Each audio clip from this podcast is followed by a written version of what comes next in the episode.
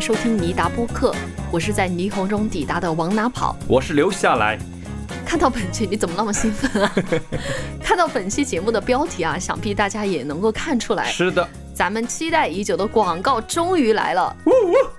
怪不得留下来今天的状态非常兴奋啊！老实说，这个广子简直是接到我的心里去了。怎么说？因为有些时候我看到评论区的留言，我会为听众感到忧心忡忡。哦，比如说这位 ID 叫做波米诺爱旅行的朋友，哎，这位听友就说啊，昨天晚上听完节目都一点半了，之后一整个晚上都没有办法睡着，听完节目之后毛骨悚然，辗转难眠。你听到关键词没有？辗转难眠那是。说的这个难眠啊，睡不着，真的是很痛苦。我觉得这位朋友，你可能不是因为昨天晚上听了尼达播客睡不着，有没有一种可能是你没有一个好的枕头呢？哎，我今天嘴怎么这么顺呢？就说到这个关键词，枕头呢？这个指数还蛮丝滑哦。其实说到枕头，跟我们罪案播客其实蛮息息相关的。枕头在罪案里可以用来干啥？最常见的就是拿来当凶器。四肢就是用来装尸体、抛尸嘛？哎，怎么听起来都不是好话呀？你这个会不会损害品牌方形象啊？不要让咱赔钱啊！但是七夕枕头不是用来干这些肮脏的事儿，它给您提供另外一片栖息地。哟，小广告词儿也整上了呀？是不是大家都觉得很困了？这样吧，如果大家想了解往哪跑和留下来使用七夕枕头以及各种枕头哎的真实感受，请到 show notes 中移步到节目的最后几分钟啊。咱们先来讲今天的案件，而在这起案件中，我要为你解锁枕头的第四种用法。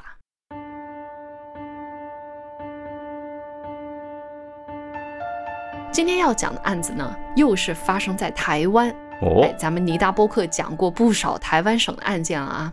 这起案件啊，是发生在台北市南京路的一栋公寓楼里。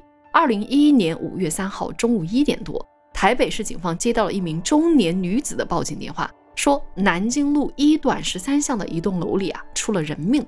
接线的警局其实就是台北市中山分局，距离电话中提及的这个公寓楼也就只有两百米，相当于说。居然有命案发生在警方的眼皮底下了，这么胆子大？哎，不用说，警方立即行动，很快抵达了案发现场。那报案的中年女子是谁呢？她的名字叫牛亚华，而死者正是她的姐姐牛静华。静华时年是五十三岁，因为患有肾衰竭，每周你知道都要去洗肾中心做这个透析，就是血液透析。嗯，但是她离异多年，又人近老年啊，五十三岁了嘛。子女都不在身边，平时陪伴静华去治疗的就只有她的妹妹亚华。五月一号，哎，也是姐妹俩约定一起去医院的日子。但是当天呢，当这个妹妹试图联系姐姐的时候，就发现对方的手机无法接通了。哦，起初妹妹也没有在意，因为她的姐姐告诉过她说，想趁着五一节的时候去爬爬山，山上的信号差，没能接到电话也正常嘛。但是到了五月二号呢？妹妹还是没能成功联系姐姐，直到五月三号这一天，妹妹坐不住了，到姐姐家里找人。那么走到姐姐家门口啊，只见房门紧锁，任凭怎么按门铃也没有人响应。无奈之下呢，妹妹只能找了一名开锁师傅。门一打开啊，两个人同时闻到了一股浓浓的腐臭味。哇，糟糕了！两个人就试探着走进卧室，赫然发现。姐姐静华仰面躺在床上，皮肤都已经发黑了，而且身下的床单更是血迹斑斑的。当时开锁师傅就吓得当即逃离了现场，而惊疑不定的妹妹亚华这才报了警。警方到达现场之后，就开始了初步勘查，而死者的枕头上出现了匪夷所思的一幕。咱们先来看看其他线索，就卖个关子啊，枕头这个关键要素后面再来说。首先呢，咱们来说说死亡的时间和死因。法医认为，死者的死亡时间应该是在四月二十九号的八点三十分到九点三十分之间。既然是四月二十九号，这也就解释了为什么五一当天的时候，这个姐姐就失联了，对吧？那就是两天之前喽。对。而她死亡的原因是什么呢？是咽喉处的利刃伤。哎，俗话说，也就是被抹了脖子。那死者的妹妹亚华哈有提供一个信息。就是他姐姐其实身体不好，除了肾衰竭之外，还患有其他很多的这个病症哈，比如说尿道炎啊、毛囊炎啊等等问题。前前后后做了有六七次手术了。因为这个身体不好，治病的过程特别痛苦。这个姐姐是曾经表达过轻生的念头的，哦，所以警方的这个初步调查也必须要考虑到自杀的可能性，对吧？但是这个可能性啊，很快被排除了，我也觉得，嗯因为抹脖子，我觉得这个东西还是有点残忍啊。大概不是大家会选择的嗯这么一个自杀的方式，对吧？像你刚刚说的，自杀这个手段，即便是要选择，但是哈，在这个案子中，我们也可以看到，你是不可能把自己的喉咙割到那个程度的。在静华这个案子里面，他的嗯气管和动脉都被割断了，所以哦不可能是自己下的手嘛。明白？第二呢，现场也没有发现割喉的凶器，因为警方是给家里的菜刀等等可能的这些刀具做了血迹测试，没有发现人血哦，也对哈，啊，也就是说，作案凶器是不是不在现场？带走了嘛？对，被凶手带走了嘛，所以这就更不可能是自杀了。那说完这个死因和死亡时间之后呢，咱们再来看看死者的状态啊。死者是衣着整齐的倒在床上，身上也没有扭打或者挣扎造成的伤痕。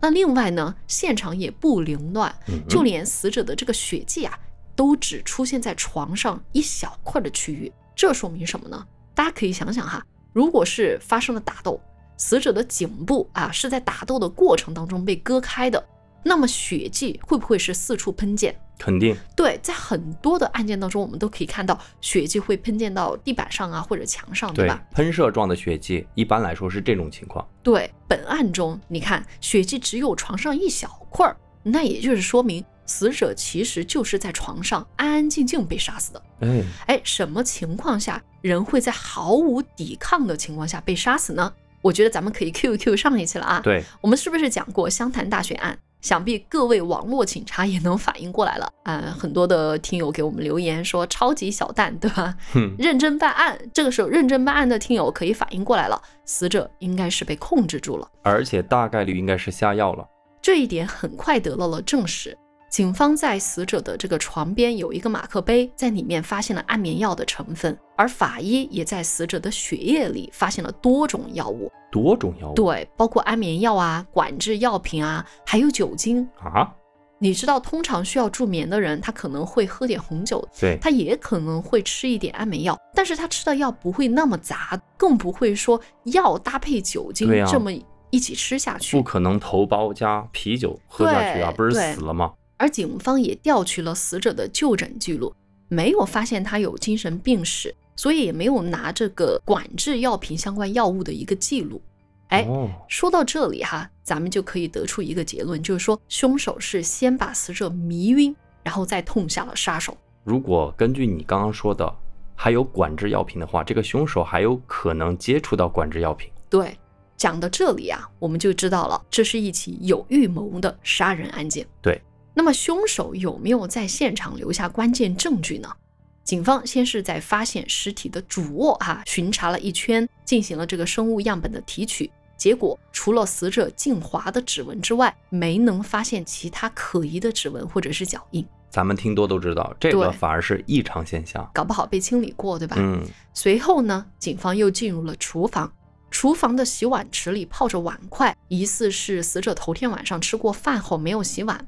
但是看这个碗筷的数量啊，好像头天晚上家里来了客人。嗯啊，本来这是一个非常有利于侦查的这么一个现象，嗯，但是因为碗筷都浸泡在水里，所以也没有办法提取到有效的证物。再来到客厅啊，客厅的情况是最复杂的，因为指纹和脚印非常多，你也一时无法判定究竟是属于谁的啊。这里我就提个细节啊，因为客厅就静华家的客厅有一部座机，但是这部座机的电话线被人给拔掉了，这种情况其实是很异常的，以前从来没有发生过。警方就推测说，这应该不是死者静华做的，大概率是凶手怕事情暴露才会有这个举动。我觉得这个很明显是凶手干的。嗯，那既然如此，警方肯定就得把电话线上的指纹采集了下来。有吗？嗯，有的，这对后面案情的进展也起到了一定的作用。咱们在这里画一个重点啊。到目前为止，咱们就盘完了现场的一些证据。我们大概可以觉得，嗯，现场能够锁定凶手的信息不多，对，但是也无一不透露出一个关键点，就是凶手能够让死者在没有防备的情况下服下药物，得手之后又能比较从容的打扫现场、拔掉电话线，感觉上是对死者和死者的家是很熟悉的。嗯，咱们更别提，就是家里的大门呐、是被人从外面上了锁的，还被反锁了。对，哦，窗户也没有被破坏，阳台也没有攀爬的痕迹。也就是说，凶手是配有家里的钥匙，能够自由进出死者的家这么一个关系。那咱们是不是又能得出另一个结论，就是凶手和死者其实是熟人，甚至关系较为亲近？对，有了这个结论哈，接下来的步骤，常看案件的朋友都知道，那就是对死者静华进行背景调调查。嗯对了，那谁跟静华有恩怨呢？警方一开始的思路是放在财杀这条线上，怎么说？这是有原因的，你知道吗？因为静华的公寓所在的这个南京路属于台北市比较繁华的区域之一，对，对对一间屋的租金可以给到一两万左右，咱们换算成人民币哈，就是两千到四千块钱。嗯，也许你觉得，嗯，这也还好吧。但是呢，静华在同一栋楼里啊，有四套房产，哦，也就是光这一处的房产就可以给他带来非常不菲的一些被动收入。什么意思？光一处房产，意思就是说他在台北其他地方还有房产。没错，静华的房产不止于此。警方通过走访街坊邻居，就得知静华是这栋楼里人人都知道的包租婆。哦，他在台北市其他地方都还置有好几处房产，也就是说，静华的经济状况是相当不错的。怪不得警方是设定在财杀上边。哇，嗯这简直是我梦想的生活啊！对对对，我的梦想生活就是，如果我有钱，我会买三十套房子，然后把租约安排到每一天，然后啊，每天早上醒来就是去收租子，然后去玩儿。从一号收到三十号是吧？对对对，谁不是有这个梦想呢？哦，那么咱们讲回来啊，好，警方当时就推测说，对于这么一个富婆而言啊，她的社会关系一定是相对而言比较复杂的。比如说，她有生意往来的合作伙伴，还有那么多的租客，跟他有金钱往来上的人可以说是形形色色的。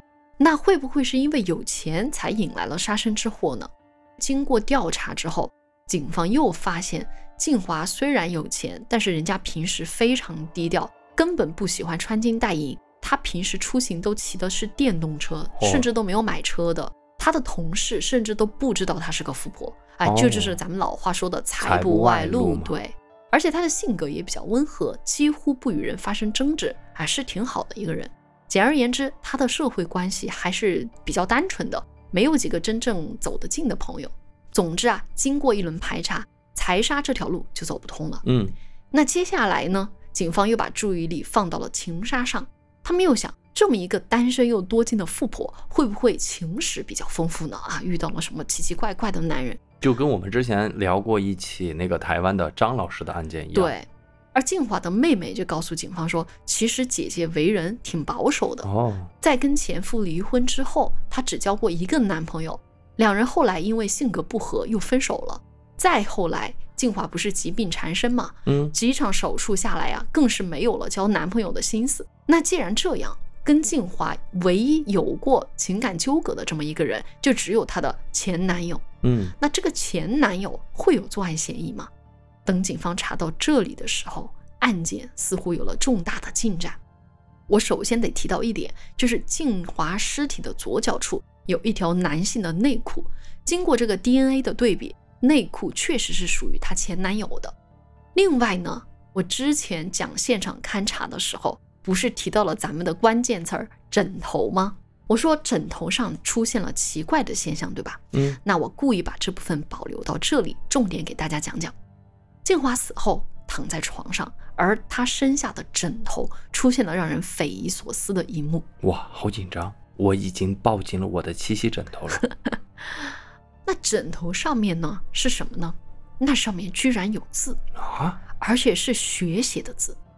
哎，在许多的刑事侦查的电视剧里啊，有这样的桥段，就是死者在死前趁凶手不注意，悄悄留下跟凶手相关的信息。对啊，我又想说这个电视剧里边演的吧？嗯，是不是非常戏剧化？对啊，而静华枕头上的血书是什么字呢？是真有字啊。对，一共三个字。第一个字是陈，尔东陈，姓陈的陈，这个字写的非常清楚和工整。后两个字啊看不太清，有可能是被擦拭掉了，也有可能是死者的血迹太多给晕染掉了。哦，但是警方经过仔细的甄别，还是发现了关于“后”两个字的一些特征。第二个字哈，相对而言结构比较复杂，而第三个字隐隐约约有个“弓”字，就是弓箭的“弓”。嗯，但是这个字明显只是一个部首，还没有写完。那么有“弓”字旁的字，那可就多了去了。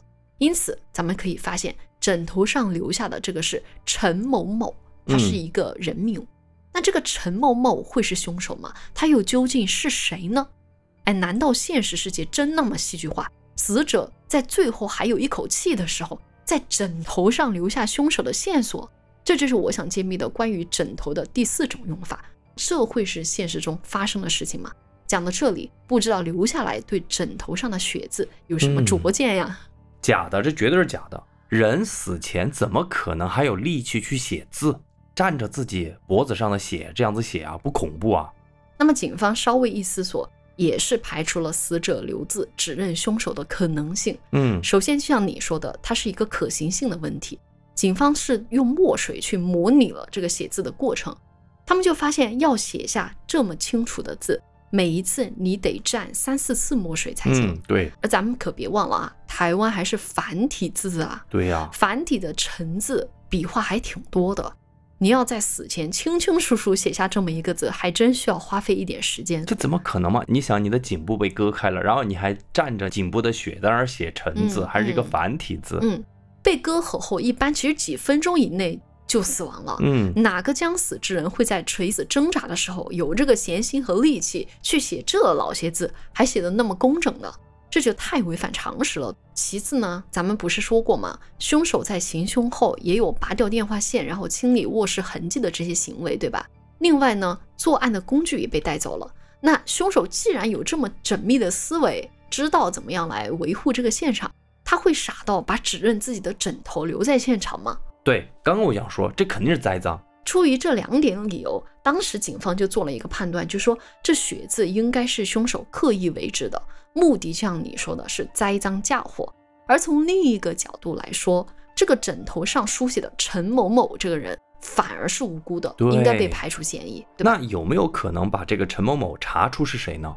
哎，这个陈某某究竟是谁呢？这并不难找。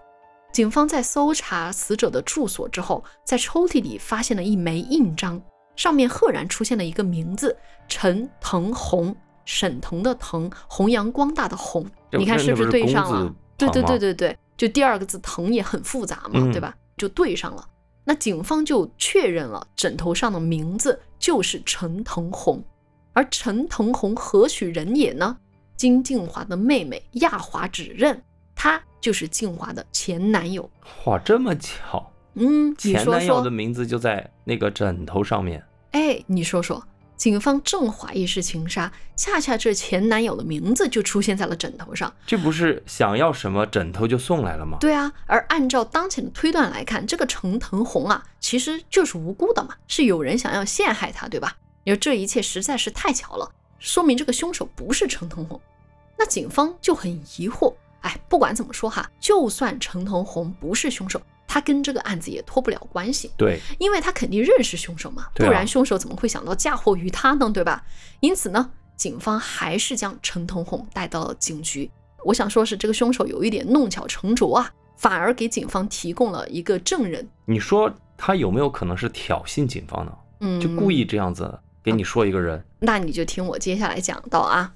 那此时的警方心里是排除了陈腾红作案的可能性，就是说，警方一打开始就确定说这个人肯定不是，嗯，就百分之八十的可能性吧，哦，就是希望他作为知情人能够提供有用的线索而已。而当警方真正的开始调查陈腾红之后，案情发生了惊人的转折。这个转折在哪儿呢？陈腾红很快被列为头号嫌疑人啊，是不是很奇怪？不可能自己把自己名字写在那儿来抓我吧？哎，咱们来听听啊，为什么警方觉得这个陈腾红是头号嫌疑人呢？首先，静华家的邻居给这个警方反映了一个事儿，说案发前连续两天，陈腾红都到静华家去过。在案发当天，也就是四月二十九号，他还专门把自己的一包衣服拿到静华家附近的一个洗衣店清洗。嗯你说他为啥要舍近求远，专门跑到人家家附近洗衣服呢？是不是在借此掩盖自己的犯罪行径呢？啊，这是第一个点。第二个点，警方当时找到陈腾红的时候，不是要把他带回警局问话吗？对，那警方一开始没有打草惊蛇，就是在暗地里跟踪他，观察他的行为举止。结果就发现，自案发以来，陈腾红压根儿没住自己家，而是住进了一家温泉度假村。你知道哦温泉度假村吗？就是台湾人说的三温暖。啊，对对对，也就是你知道可以去泡澡，然后有许多人睡大通铺的那种地方。就跟成都那个和日金酒店一对对对对对就是我去过那儿，嗯根本就睡不好觉，你知道吗？嗯人多啊，环境很杂，嗯最最重要的是，嗯，你知道是什么原因吗？你睡不着？那儿的枕头不舒服。你是随时不忘使命啊？那你说的其实有一定的道理，因为陈腾红在那个三温暖的时候啊，当时呢晚上也不睡觉，哦，哎整个人就是处于一种焦躁不安的状况。就警方观察到的。对，警方就把他带到警局问话。等一带到警局哈，他整个人的状态也不对，就是言语不清，神情恍惚。那警方一把静华的照片递给他，他就变得歇斯底里了，好像是害怕到了极点，喃喃自语的说：“别来找我，别来找我，要找就找警察。嗯嗯，”哎，之后警方又在他身上搜出了好多护身符。大家都知道，台湾是很讲究这种嗯东西的，鬼？神这些东西。，对，咱们讲过很多台湾案件里，凶手都会专门把受害者的眼睛给蒙住，怕死后找上门嘛。你看陈同红这个反应，他不做亏心事，何必怕鬼敲门呢？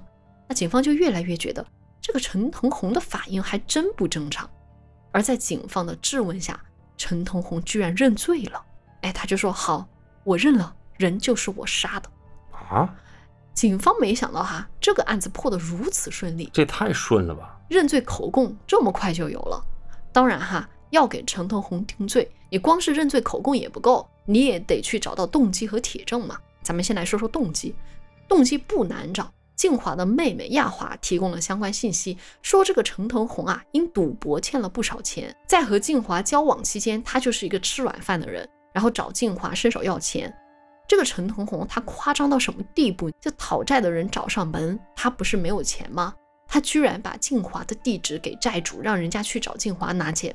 就是渣男吗！对啊，他甚至还带人去洗肾中心截住静华，找他要钱。我你说说这是人干得出来的事儿吗？那因为这个原因呢，两人就经常吵架，甚至有时候到了互相殴打的地步。最后静华就受不了了，也不能一直给他擦屁股，对吧？就提出了分手。但是陈腾红哪里舍得静华这座小金库啊？就是不同意分手，经常上门骚扰静华。由此看来啊，陈腾红作案的动机还是很充分的。至于说证据哈，首先咱们不是提到这个静华身旁的内裤嘛？那个内裤就是陈腾红的嘛。其次呢，还记得吗？客厅的电话线被拔掉了，警方特意收集了上面的指纹，其中有两枚指纹就是和陈腾红的指纹相符。那么到此为止，案件似乎破得极其顺利，动机、证据、认罪口供全部齐全了。事情如果真的是程腾红干的，咱真得说啊，他心机还真挺深的。我觉得他这招叫做兵行险招哈，故意曝光自己的名字在枕头上，嗯然后反向思维来摆脱嫌疑。哦，你这样说哈，三十六计还有一招叫做金蝉脱壳。对，但是如果他真有这么聪明的话，他干嘛那么快认罪呢？嗯，就自己栽赃自己，然后完了自己说自己干的，这说不嗯通啊。对啊，他可以去找一个替罪羊，对吧？对啊，他可以说是谁谁谁栽赃他呀。那么凭借当前的证据，咱们真的能判定陈腾红有罪吗？我觉得啊，因为陈腾红和死者的关系是男女朋友关系嘛，嗯以前，所以他的指纹也好，内裤也好，在死者的家中出现都是挺正常的。至于说到动机和可疑行为，咱也只能说他有嫌疑，也不能说这就是铁证，指定就是他。而我这里唯一有说服力的就是陈腾红的认罪口供，而这一点很快也被推翻了。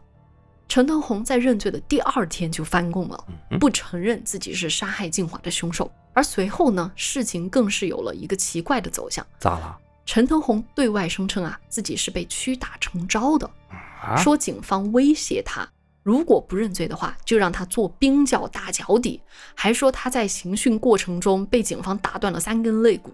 哎，其实咱们讲过两起冤假错案，嗯有听友就留言说：“哎呀，听友的乳腺结节又增加了。”冤假错案确实很气人，特别是这种刑讯逼供。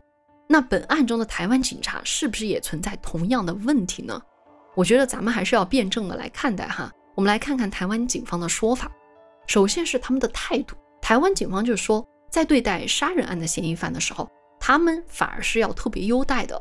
因为如果在这个过程当中，嫌犯出现了伤痕，他有可能会反过来起诉你，嗯，导致本来就可以被定罪的凶手反而逃过了法律的制裁。嗯，这一点真的不错。嗯，另外呢，你想想哈，他们在拿到陈腾红的口供以及相关证据之后，并没有急着给陈腾红定罪，他们反而是觉得这个事儿是有蹊跷的。警方发现了好几处疑点。第一哈，陈腾红虽然承认人是他杀的。但是呢，必须得交代犯罪过程，对吧？而陈腾红的口供呢，就只说人是我杀的，人是我杀的，他根本说不出来他是怎么杀的人，他甚至不知道案发现场有一个血枕头，上面有他的名字。嗯，他描述不出来现场。对，第二，陈腾红虽然在案发当天去过死者家附近，但是呢，咱们也知道他其实在之前不断的去纠缠过静华嘛，嗯，其实他出现在那儿是很正常的。关键点是。在死者静华公寓楼门口的监控当中，没有发现他的身影，也就是说，他当天没有进入静华家所在的大楼。第三点就是，程腾红在第二天翻供之后，警方也让他交代清楚案发当天你到底去了哪儿，你整天的动向是什么。他就说，他当晚从七点开始就一直在距离案发地十公里以外的中和区，而警方也调取了中和区的监控。在中和区新生街的一个监控里，确实发现了程腾红的踪迹。他是于当晚八点到九点之间一直在那儿。嗯而静华的死亡时间，咱们说过嘛，是晚上八点半到九点半之间，而两地的车程在四十分钟以上。所以在这段时间里，陈腾红从理论上讲，他是没有办法赶到案发地点的。也就是说，他具有非常完整的不在场证明。因此，警方排除了陈腾红的作案嫌疑，放他回家了。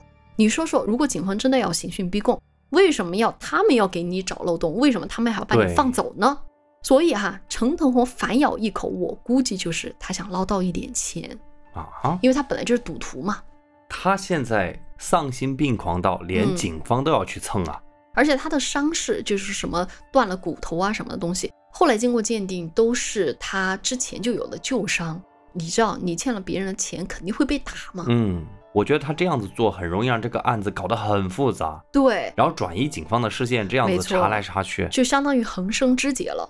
我特别讨厌陈腾红这样的行为。第一个就是像你说的，给本案带来了一些本来就没必要的一些嗯，意外的情况，对吧？第二个就是本来现在的冤假错案就够多了，你说他是不是还要从中吃人血馒头？真正冤枉的人就更难洗清冤情了。而且现在这种警方刑讯逼供的新闻一旦爆出，你不管是真的假的，会造成一些社会上的影响。嗯，即便是查出来最后不是，可能当初所造成的社会效应已经形成了。哎，咱们就话说回来啊，那事情既然不是陈腾红干的，他为啥要承认呢？对啊，他又为啥在案发那几天心神不宁，这样反正举止非常奇怪？这哥们儿是不是嗨了药啊？哎，原来啊，他其实是被追债追怕了，然后哦躲进了温泉度假村。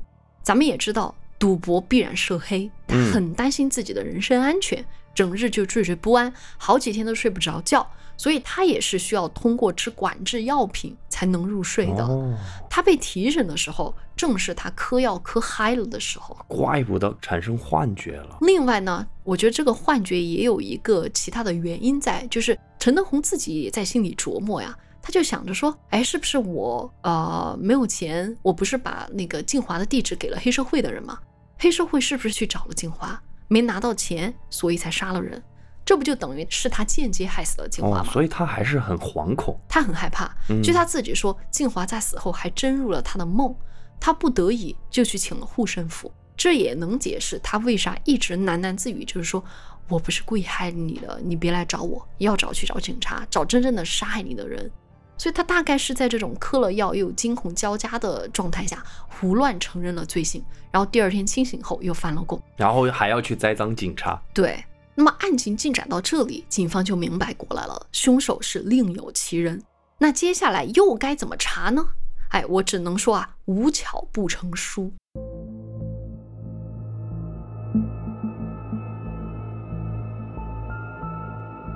警方在调查陈腾红的时候，不是专门调取了静华公寓楼口的监控视频吗？他们从案发开始，一帧一帧的往回找所有的这个视频里面可疑的人，一直查到了十天前。哎，本来是想找陈腾红的身影，但是陈腾红没有找到，倒是找到了一个诡异的背影。啊，这个诡异的背影就引起了警方的注意。这个人呐，是一个穿着黄色雨衣、戴着黄色雨帽的男人。他在案发当晚九点二十七分走进了静华的公寓楼，又于九点三十七分再次出现在了监控里，前后只有十分钟时间。而当晚八点半到九点半，也正是法医研判的静华的死亡时间。所以这么一个时间点出现这么一个人物，实在有点蹊跷。但是蹊跷点在哪儿呢？有一个黄色雨衣的人走过去，很正常啊。你听我讲啊，这个人啊，他是从头到脚捂得严严实实的，啊这个很正常，对吧？嗯但是回想案发当晚的天气是十分闷热的，根本没有下雨，哦，所以他为什么要打扮成这样呢？那么警方啊开始怀疑这个人，他们一开始怀疑这个雨衣男啊是不是陈腾红乔装打扮后进入的，哦，但是看这个身量啊、走路的姿势啊各个方面又不太像，他们又排除了这么一个可能性。那么警方也没有抱期望说能够认出这人是谁。当时负责侦查监控的警察呀，就在电脑屏幕里放大了这个语音男的截图，就搁那儿研究嘛。巧的是，当天陈腾红也正好到警局配合调查，那警方就询问他：“你对这个语音男啊有什么看法？哎，认不认识这个人？看着眼熟吗？”哎，陈腾红接下来就这么说的，他说：“哎，这人我认识，这不是黄药师吗？”嗨，什么黄药师？我还周伯通呢。那么其实就是黄医师哈、药剂师这个意思。我知道，我知道，嗯反正台湾喜欢这样叫嘛。对对对，那警方当即就来了精神，就问陈腾红啊：“你确定吗？他包裹的那么严实，你都能看出来对啊，？”陈腾红就说：“这套雨衣我看他穿过有好几次，我百分之百确定是他。那么这个黄药师又是何许人也呢？哎，咱们来简单介绍一下啊。黄药师真名叫做黄南京啊，表面上他是一位中医师，实际上他没有什么行医执照，就是一个药串子。哦，你知道什么叫药串子吗？我知道，就比如说啊，给大家举个例子，有些听友可能不知道哈，就是医药公司新开发了药品，他就会去各个医院去推广兜售，然后从中获取一点中间的费用啊。对，就是医院里面经常窜来窜去的问你，哎，你有什么病？我这儿有药。那陈腾红又是怎么认识黄南京的呢？原来呀、黄南京是静华的私人医生，哦也是多年好友。那么陈同红不是静华的男朋友嘛，前男友，所以啊，所以他们认识两人也算是老相识了哈。我之前不是说静华是有很严重的肾病，需要洗肾嘛？那黄南京呢，就专门在比如说洗肾中心这样的重症区，哎，和病患攀谈，就说我精通草药，哎，我可以给你开方子。有一次，这个黄南京就找上了静华，就跟他说：“哎呀，西医这个病治不好的，我有办法，你要不要试试？”当然，咱们会觉得这是很明显的骗术。你知道，真正厉害的老中医是不可能干这事儿的哈，对不可能是我主动来找病人。但是啊，老话说得好，病急乱投医嘛，真得了重病，其实恨不得什么偏方都试一试的。嗯，静华当时因为这个病重啊，甚至动了放弃生命的念头，所以他遇到黄南京，就相当于抓到了一根救命稻草，当然会选择相信他。自此之后啊，黄南京就经常给静华开一些中药方子。哎，你别说，还挺神奇的，静华的病情还真有所缓解。这是瞎猫撞上死耗子吧？哎，我估计中草药嘛，主打一个补气血，估计也是歪打正着，给补出效果了啊。哦，这一来二去，静华就更加信任黄南京了，两个人逐渐成为了好朋友。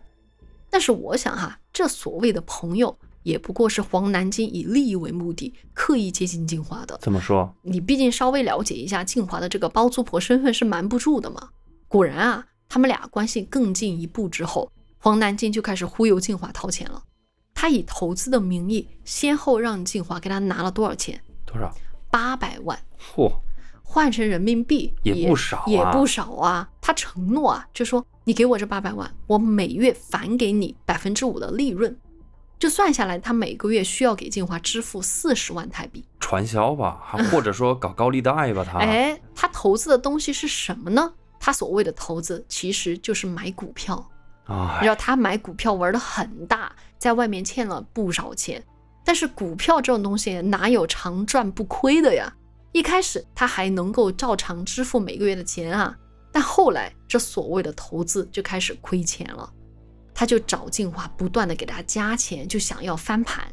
而就在静华遇害的当月，黄南京又找静华给他追加了三百多万。哇，这就一千一百多万了。对，那其实呃，静华人挺好嘛，他也一直把黄南京当成是好朋友，所以他们俩不是单纯的这种生意上或者资金上的往来。嗯，那么我们讲到这里哈，黄南京。跟这个静华中间有这个金钱关系，再加上视频的监控出现了疑似黄南京的身影，那警方很快就把黄南京带到警局来问话了。这个黄南京的表现是相当配合，表示说我一定知无不言，早点帮静华找到真凶。那警方就开始问他呀，就说事发当天晚上你去过静华家吗？其实警方当时认为是他会承认，就是语音男是他自己。那黄南京的解释是什么呢？他说，当天晚上啊，我确实去过静华家，是去给静华送钱的。之后呢，我就骑机车回到了位于士林的家。回家之后，我还给静华打电话，结果没人接听。第二天、第三天多次给静华打电话，依然没能取得联系。后来才从新闻里面得知静华已经死去的这么一个信息，伤心难过了好几天。反正是一个标准答案。哎，黄南京这个证词。真的值得咱们好好琢磨琢磨。首先啊，他强调自己曾经多次联系静华，给静华打电话。其实我们知道，他打电话的时候，静华已经遇害了，而且电话线都拔了呀。所以他是在暗示，他对静华已经遇害的事情是一无所知的。哦。其次呢，他没有承认自己是那个雨衣男，但是呢，他不是承认了当天晚上去过静华家吗？他承认的这个时间点跟静华遇害的时间点是错开的。也就是说，他是在那个什么死亡之前、死亡时间之前去的，对不对？咱们来说说这个时间哈。法医研判静华的死亡时间是八点半到九点半，对吧？嗯。而黄南京去静华家的时间呢，在之前，因为静华家门口的监控曾经先后两次拍到他，一次是晚上七点十五分，也说当时他去了静华家，也许一起吃了晚餐。嗯嗯嗯。另外一次是八点四十一分。也就是说，他在静华家待了一个多小时，而在他离开后不久，静华就遇害了。他也是最后一个见到死者的目击证人。那么这儿有个点就很关键了，在两次监控里，黄南京身穿米色外套、黑色长裤，挎了一个黑色皮包，打扮和那个雨衣男完全不同。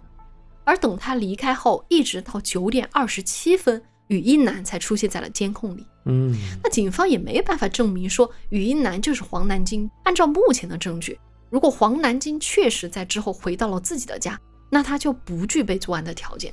那咱们来看看黄南京证词里最后一个细节吧。他说他离开静华家之后，骑机车回到了位于士林的家。黄南京家附近的监控里确实拍到了他骑机车回家的身影，当时的时间是晚上十点半。哇，这个时间我感觉是有点长啊！哎，咱们来看看这个时间差啊。从静华家离开是八点四十一，对你刚说是这个时间，到家是十点半，那中间有将近了两个小时的时间。而从南京路到士林骑机车需要两个小时吗？这个我不知道到底要多长时间。那么这一点，警方是觉得是绝对要不了两个小时的啊。那这一点就让警方产生了疑问。那么他们就出现一个假设，就说黄南京会不会乔装打扮后再次回到金花家作案呢？嗯，哎，有了这个假设，警方就开始仔细研究黄南京从南京路回士林的路径，把所有的这个路段的监控啊都调取出来，看看黄南京沿路的这些动向究动动线究竟是什么。啊，也有可能他沿路，比如说去士林夜市吃了点东西，吃了点烧烤什么的。去三温暖，去温暖了一下。嗯，那总之可能他在这个路径中做了别的事儿，能不能找到这个证据哈？咱们来看一下。啊，从静华家出来之后，时间来到八点五十分左右，他出现在了静华家附近的一家七幺幺。随后呢，他从那个七幺幺出来之后，没有往他家的方向，而是又骑车往静华家的方向去了。哦，而到了距离静华家大约只有两百米远的某个骑楼之后，他就消失了。嗯，这就奇怪了。哎，之后很长一段时间，监控都没有拍到他的画面，一直到十点钟，他出现在了哪儿呢？他出现在了北头，北头是跟他的家相反的方向。他从静华家回士林是怎么也不会经过这个位置的。最后他在北头那个地方大概待了半个小时哈、然后于大约十点半的时候回到了家中。哎，那么警方就推测，他会不会是先到七幺幺买了雨衣等等工具，然后骑车到骑楼附近？因为骑楼那儿是监控盲区，没有办法拍到他在干嘛。他会不会趁这个时候停好车，进行了乔装打扮，换上了雨衣，然后身穿雨衣回到了案发地？作案之后呢，他又拐到这个骑楼的里边儿啊，不是监控盲区吗？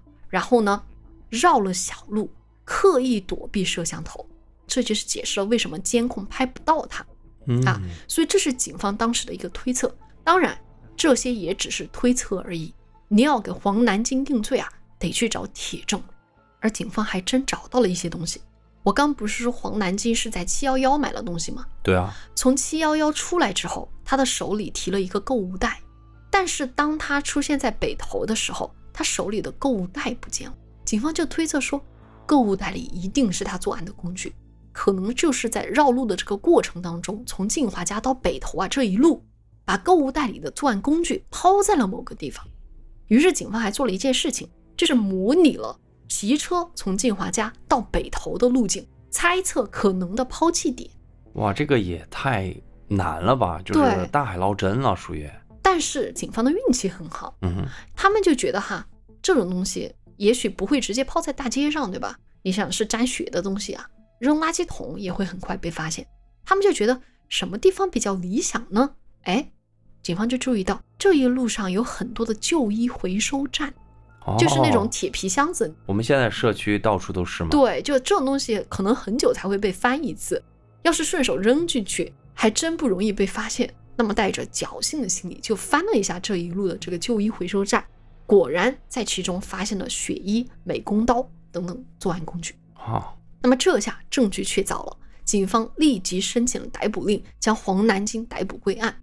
那证据摆在黄南京的面前，他都傻眼了，他根本想不到警方怎么会掌握这么多东西，他还觉得他自己做的很好。你想雨衣穿着对吧？这个东西把你把你都可能那对么容易东西又扔了啊，不可能找得到啊！我都已经绕路绕成了这个样子，你怎么可能还查得到我呢？关键是他还移形换影，还给弄了两个自己。对，那警方也很有审讯的经验，他们就感觉出黄南京不像之前审讯他那么镇定，就想，哎，再推他一把，也许就会招了。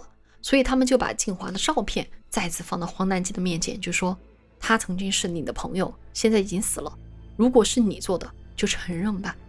那黄南京沉默了一会儿，开口说：“我能不能抽根烟哦，？”哎，这句话一出，其实警方知道基本有了。对，抽完烟应该说了吧？，对，那把烟递给他的时候，警方就顺口问：“人到底是不是你杀的？”黄南京就直接承认了。哎呀，至于说杀人的动机哈，咱们其实不难想到，这一切都是为了钱。应该就是为那一千一百万吧？对，就案发当天，黄南京去找静华，说他实在没钱支付每个月四十万的利润，让静华可以宽限一下。但是当时的静华已经看透了他了，他觉得黄南京跟他的前男友陈腾红是一路货色，压根儿都是骗子，所以静华是断然拒绝的，而且态度很坚决，就说如果你不能按时还钱，就要把你告上法庭。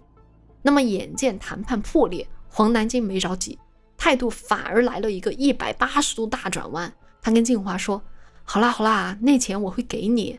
你最近身体又不舒服，我再给你调一副药，你把身体养好，钱的事儿不用担心。”嗯，哎，所以我估计就是静华跟他这种友谊哈，静华还是看在他对他的身体有帮助的情况下，就有这么一个依靠感在这儿。反正你还钱就行了。嗯，而这个黄南京呢，就给静华熬的药里加入了安眠药。哦，所以八点四十一分，他就离开了静华家，等待药效发作。到八点五十分，他就去了七幺幺便利店，购买了黄色雨衣、胶带等等作案工具。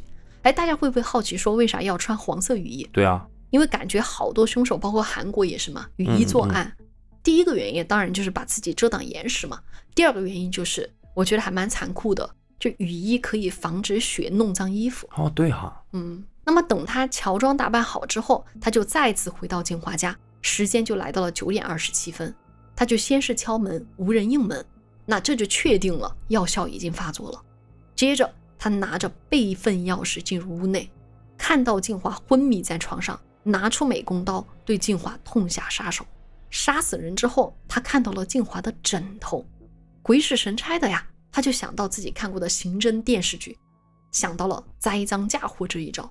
他握住静华的右手，蘸血，然后在枕头上工工整整写下了一个“陈”字，因为他知道陈腾红嗯是静华的前男友，而且两人有很多的矛盾，也是有那种财务上的一些纠纷。对，但因为后面的那个“腾”字和“红”比较复杂，他还写错了，就干脆划掉了。他相信啊，凭借警方的刑侦手段，肯定是可以识别的。这三个字就是死者的前男友陈腾红。随后呢，他就把凶刀和血衣放进了购物袋，在骑车的途中就丢到了那个旧衣回收箱。嗯，然后他还故意拨打了好几通电话给静华，就是为了制造不在场的证明。最后咱们说说这个事儿的结果吧。哈，黄南京在法庭上肯定也是想方设法为自己减轻罪行啊。他怎么减？哎，我觉得他提供的杀人过程真的非常离谱。他说他没有想要杀害静华，他只是动了杀心，把刀就放在静华的脖子上。而静华迷迷糊糊之间就以为是蚊子，拍了一下，把刀拍进了自己的喉咙。哎，我觉得这个这对他太无语了。嗯，这番证词就被法官当场斥责荒谬。哎，从下药对吧，到他购买这个杀人工具，到最后刻意躲避摄像头，哪一件事都说明他根本就是蓄意杀人，对吧？你还打扫现场，你还拔电话线，你这些不可能是没有预谋的嘛。所以最后黄南京被判处了无期徒刑。这就是最高量刑了，对吧？对的。其实我觉得这个黄南京所做的一切，嗯，我觉得台北警方最后还是会定位到他，嗯，因为这些所谓的障眼法也好，你始终会查到跟他有财务或者仇杀纠纷的人，嗯，只要去排查那个视频，应该能够排查到那个语音男。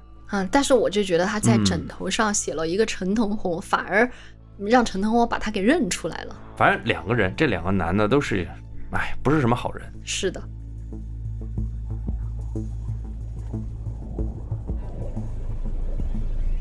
那么节目的最后，咱们再次感谢七夕枕头对本期节目的大力支持。呃，我后留下来已经使用了一周这个枕头啊，最后决定接下这个广告。大家也知道，我们是比较爱惜自己的羽毛的，对，这也是咱们的第一个广告。嗯，所以我觉得咱们还是嗯需要聊聊真实的使用感受，大家就酌情来购买吧。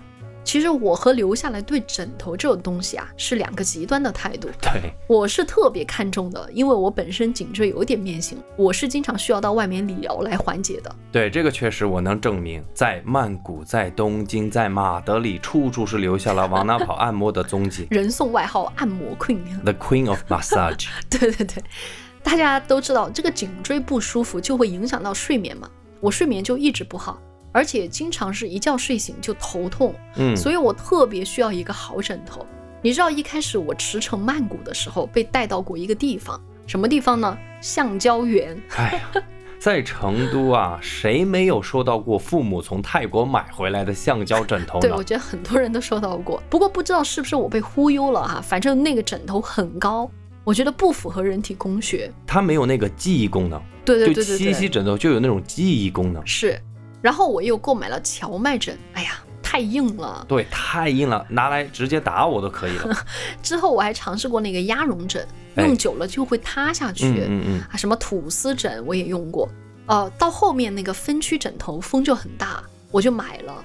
第一晚睡了之后就头晕，我买的是别的品牌的哈，反正我第二天就退货了。后来我就去商场试睡了，买了一个比较适合我的枕头，然后就用到了换七夕枕头之前。那我就得说说我了哈，刚刚说了我可不一样，我可以不要枕头，是什么让我觉得七夕枕头还有点东西呢？就是那天我在开车，王大宝就突然问我，哎，别人七夕枕头要我的数据，我说怎么一个枕头还有我的数据，什么高科技啊？结果他又说需要我提供我的肩宽、头围、身高和体重，哎，我当时就觉得，哎，有点意思哦，定制款哦，很体面的人才能用定制款哦。我要纠正一下你，是嗯半定制哈。啊，对对对它，是根据你的身体的情况提供比较适合的尺码，有小中大码可以选择。所以我当时就觉得这个概念还挺好的啊，因为我的肩就比较窄嘛，我就是希望就是说有一个枕头能够非常符合刚刚好，呃我的高度拿到手哈。我们俩的枕头确实是不一样的哈，嗯大小。我的大一点，当晚我就试了一下，这个枕头它也是分区枕头，中间它可以托起颈椎，嗯，但我之前买的那个分区枕头也可以托，但是它托得很生硬，你知道吗？因为我就感觉我一晚上都被迫仰头这么睡着的。但是这个枕头它这个托啊，就相对于温和，可能是因为半定制的原因哈，它的角度就刚刚好托起我富贵包的那个位置，嗯，但是它只是有一点点比较温和，嗯。但我睡觉其实以侧睡为主嘛，对那这个枕头的侧睡区啊，和我的肩宽也很符合。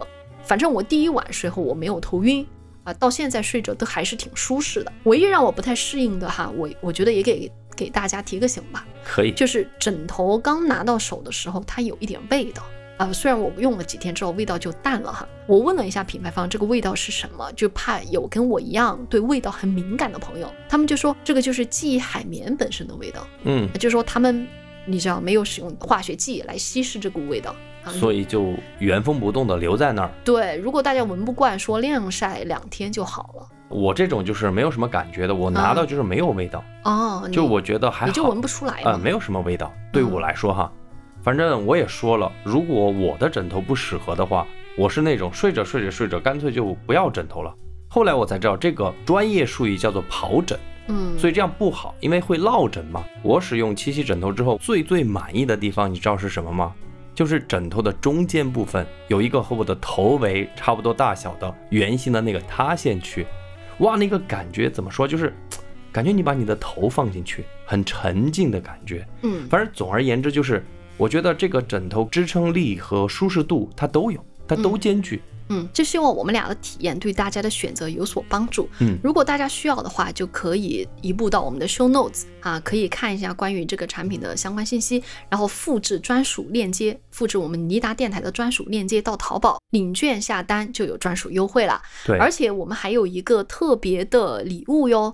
就是前一百名下单的朋友，如果你下单备注尼达，就会赠送价值一百二十九元的玻尿酸真丝眼罩哦。嗯，哎呦，终于一口气读完了这一部分，好吧。最后我也想提醒大家，请大家按照自己的需求和购买计划来酌情购买哈对对对，因为双十一、双十二嘛，咱们这个消费节太多了哈，很多朋友都可能都已经呃，对吧？掏空了吧？对，就是大家还是要根据自身的这个实际情况来购买，嗯而且每个人对枕头的需求不一样，适合自己的才是最好的啊。不过七夕也有试睡三十天这个服务，大家可以买来先试试，再决定要不要留嘛。总之，希望大家都能够美美入眠，好吧？那我们今天的节目就到这里为止了，感谢大家的耐心和支持，那我们就下期节目再见。拜拜。